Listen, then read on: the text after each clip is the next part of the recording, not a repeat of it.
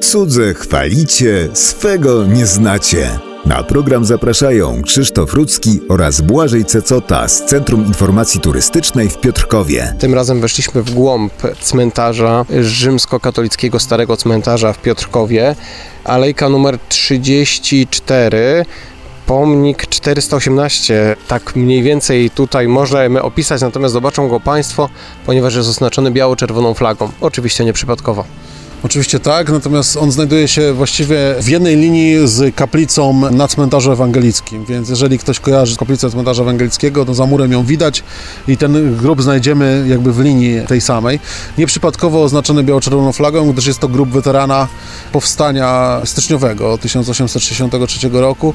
Człowieka, który w tym powstaniu brał udział, natomiast umarł dopiero w 1938 roku więc y, od 1918 roku cieszył się statusem weterana powstania styczniowego i możemy go zobaczyć w mundurze nawiązującym do jego właśnie statusu.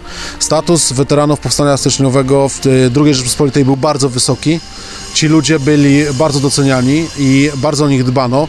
Y, Dostali oczywiście uposażenie państwowe, natomiast też było tak, że każdy mundurowy, a nie tylko mundurowy, ale uczeń z szkół był zobowiązany do udzielenia takiej osobie pomocy w każdej chwili. Ten człowiek, e, Walenty Osoria Koleczko, był e, również jednym z założycieli polskiej nauki o leśnictwie, o dbaniu o lasy. Był człowiekiem, który zakładał służby leśne w Polsce, więc jest tym bardziej istotny, no tak z dwóch powodów, tak? Jedna to jest walka oczywiście z bronią w ręku, ale druga to też zadbanie o dobra, które mamy wokół siebie i jest to też na pewno czyn patriotyczny.